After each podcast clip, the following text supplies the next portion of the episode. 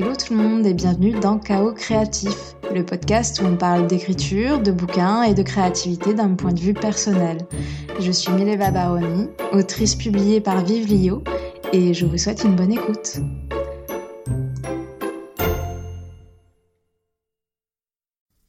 Pour ce nouvel épisode, on va parler euh, d'écriture, oui, mais des petites bizarreries qu'on peut trouver autour de l'écriture. J'ai pensé à ce sujet d'épisode parce que récemment je, discutais avec euh, avec un ami et euh, et en fait je lui ai sorti une phrase du type on fait tous des trucs bizarres pour quelqu'un d'autre.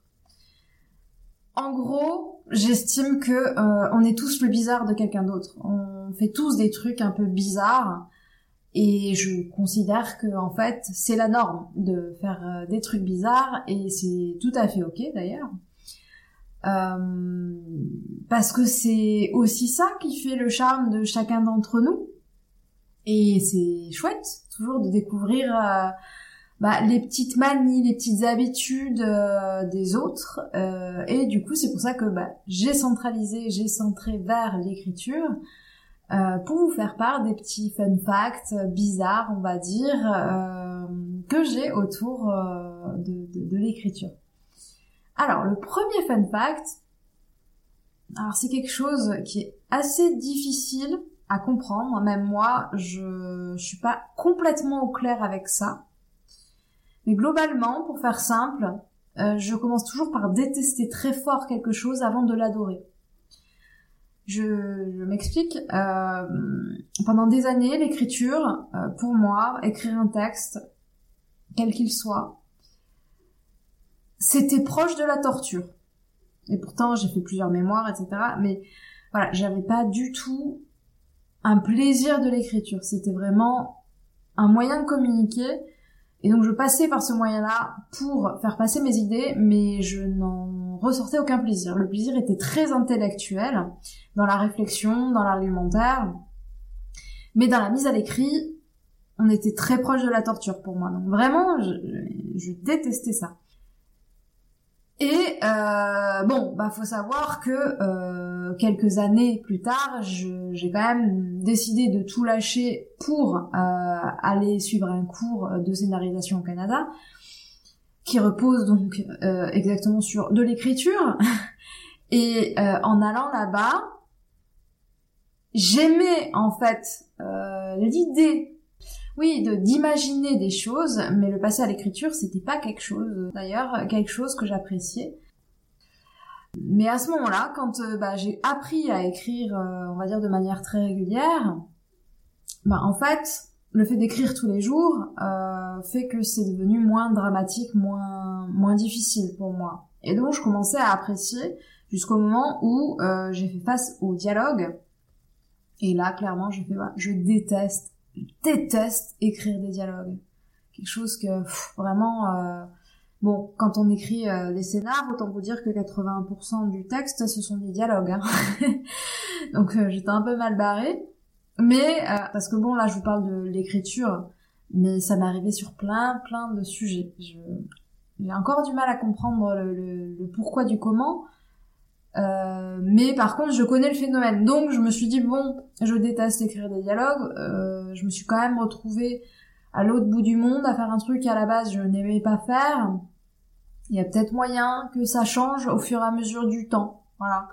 Et ce qui devait arriver arriva. Euh, bah, à force de travailler les dialogues, en fait, à, à force de me dire, bah, qu'est-ce que j'aime pas dans les dialogues, euh, qu'est-ce que je pourrais faire pour apprécier. Euh, en fait, cette intellectualisation, on va dire, du, bah, du dialogue, euh, à me dire comment je peux le tourner pour amener telle ou telle idée, euh, m'a fait mettre un pied en fait dans euh, dans la manière de s'y prendre pour s'y prendre plus correctement. Alors c'est très mal dit. extrêmement mal dit, mais je vais, euh, je pense que vous avez compris, mais je vais quand même la refaire, on sait jamais.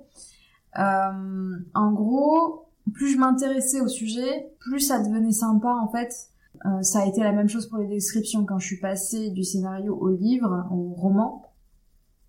les descriptions, c'était ma ma bête noire en fait, parce que bah du coup j'avais rodé un peu mieux les, les dialogues, donc euh, j'avais réussi à les apprécier aussi, à apprécier le travail qu'il y avait dessus, et donc du coup les descriptions, je ne les connaissais pas parce que bon quand on travaille sur des scénars, les descriptions qu'on a des scènes euh, peuvent être entre gros guillemets mal écrites dans le sens où euh, on apprécie on apprécie hein, de faire des belles phrases dans les dans les didascalies, dans les mises en scène, mais une phrase factuelle est tout à fait possible. On a on n'a pas forcément besoin de se tirer les cheveux sur la formulation tant que c'est très clair et euh, et efficace en fait. Donc la description euh, quand je suis passée euh, à la littérature, au roman, c'était bah, de nouveau quelque chose que je connaissais pas bien, euh, où j'arrivais pas en fait à trouver l'amusement derrière la nécessité. Et en fait, en, en parlant hein, de ce phénomène-là, je me rends compte que je découvre en même temps que ce que je dis le mécanisme, en tout cas lié à, au domaine de l'écriture, qui fait passer quelque chose que je déteste à quelque chose que j'apprécie et c'est clairement la notion de jeu en fait. Ça a été pareil pour la réécriture. La réécriture c'était vraiment synonyme de torture. Ah, j'adorais les phases de, euh, de premier jet. Euh, parenthèse, j'aime un peu moins maintenant, mais euh, bon, c'est la vie. Et du coup, la réécriture, c'était vraiment euh, les premières réécritures que j'ai faites euh, n'étaient pas des réécritures où je me suis amusée. C'était des réécritures nécessaires. Bon, elles le sont toutes, hein, normalement. Mais euh, j'arrivais pas, en fait, à trouver l'élément de jeu. Euh, maintenant que j'ai mis le doigt sur, sur le pourquoi du comment en vous parlant. L'élément de jeu qui me permet de trouver du plaisir à faire quelque chose. Et maintenant, je l'ai. J'aime beaucoup hein, cette phase de réécriture même si parfois euh, j'y passe euh, trop de temps, j'en prends conscience. Je j'essaie petit à petit en fait d'avoir des réécritures plus efficaces pour éviter de passer 40 fois en fait sur le même texte. Euh. Voilà. Euh, bah écoutez, je suis assez contente parce que en discutant autour de ce point, j'ai découvert un peu mieux le mécanisme de, de, de ce phénomène-là qui paraît complètement pas évident en fait. Enfin, c'est on est sur un, une incohérence qui en fait quand on creuse, bah on comprend mieux. Donc je suis assez contente. Et donc du coup on va arriver au point numéro 2. Euh, deuxième fun fact euh, des bizarreries autour de l'écriture. Euh, j'ai découvert le meilleur moment pour moi euh, pour travailler euh, grâce à mes insomnies. Voilà. Donc on dit souvent qu'on peut tirer quelque chose de bien dans quelque chose de mauvais, on va dire. C'est exactement ce qui s'est passé autour de mes insomnies. Donc les insomnies, j'en souffre depuis un moment.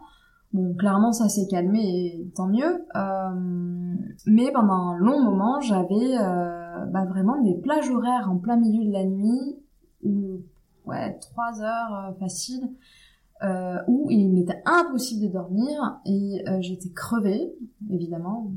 Et euh, je me suis demandé ce que je pouvais faire pour rentabiliser bah, finalement ce temps d'éveil, euh, ce temps d'éveil obligatoire que je ne maîtrise pas et dont j'aurais pu me passer, mais mon sommeil n'était pas là.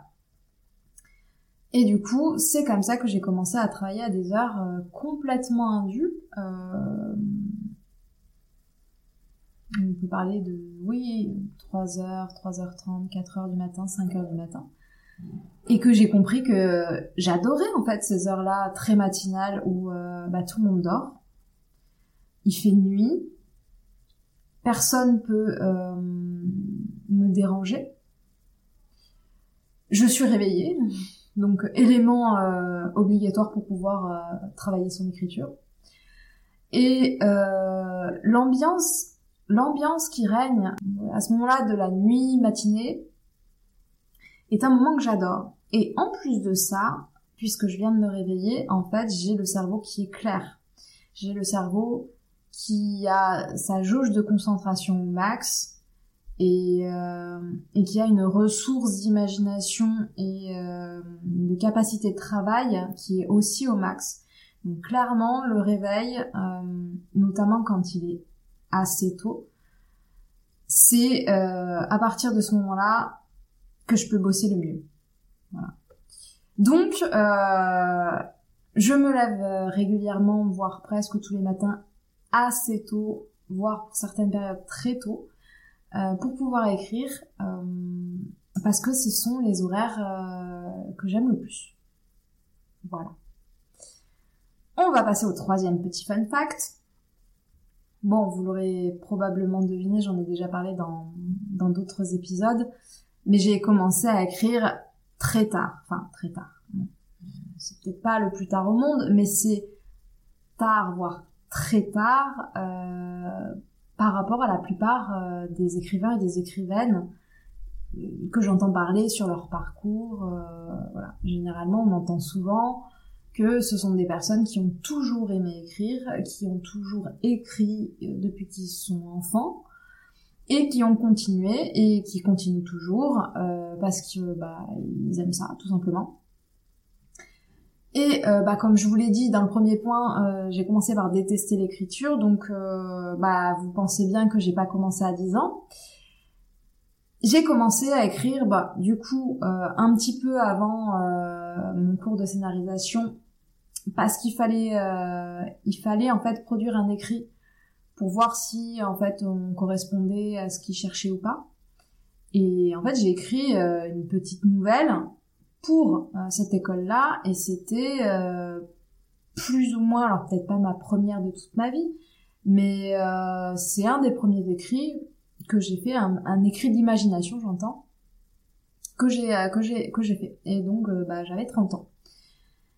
Donc euh, bon, on n'est pas sur un début de carrière euh, précoce, je vous le concède. Mais euh, bah, écoutez, on fait comme on peut, on fait avec ce qu'on a, on fait avec notre vie, on fait avec les accidents de notre vie, les incidents, les, les aspérités de notre vie, et c'est ce qui fait qu'on est tous uniques. Donc à la limite, tant pis, tant mieux, c'est comme ça. Et c'est très bien parce que c'est comme ça. Euh, alors, on va poursuivre avec... Euh, avec, oui, petit quatrième fun fact autour de l'écriture. Euh, j'ai toujours... Alors ça, pour, le, pour le coup, ça c'est depuis très tôt. J'ai toujours adoré prendre des pseudos. Pour tout un tas de trucs, je, je trouve que quand on a l'occasion de pouvoir choisir son, son nom, je le fais en tout cas. Euh, c'est une chance. Je, voilà, je considère que c'est une chance de pouvoir choisir son nom et que je saisis quand j'en ai l'occasion. Donc, euh, bah voilà, mon, nom de plume est un pseudo. Euh, c'est pas mon vrai nom. Euh, ça veut pas pour autant dire que ce n'est rien pour moi, mais c'est pas mon vrai nom. Et euh, bah, j'ai pris cette chance tout simplement euh, quand j'ai décidé d'écrire publiquement et notamment quand euh, j'ai été éditée par par la maison d'édition d'Ors qui s'appelle maintenant Vivlio. a changé de nom du coup, mais moi pas. j'ai gardé mon, mon pseudo. et j'ai un dernier petit fun fact. Alors là, c'est pas vraiment un rapport, euh, en rapport avec l'écriture directement, que j'ai trouvé sympa de rajouter ici, euh, qui est que en fait j'aime bien apprendre des choses, des savoirs euh, qu'on peut considérer comme inutiles. Voilà. Alors, qu'est-ce que ça veut dire inutile? Parce que euh, moi la première, enfin, je mets pas quelque chose de forcément négatif derrière l'inutilité de quelque chose. Au contraire, je trouve que les choses inutiles sont nécessaires aussi euh, parce que voilà, on n'est pas des robots et que heureusement on ne fait pas tout euh, de façon euh, efficace, de façon productive et j'aime bien, j'aime bien garder cet espace-là de euh, oui d'inutilité, de de légèreté, de voilà quelque chose pour soi.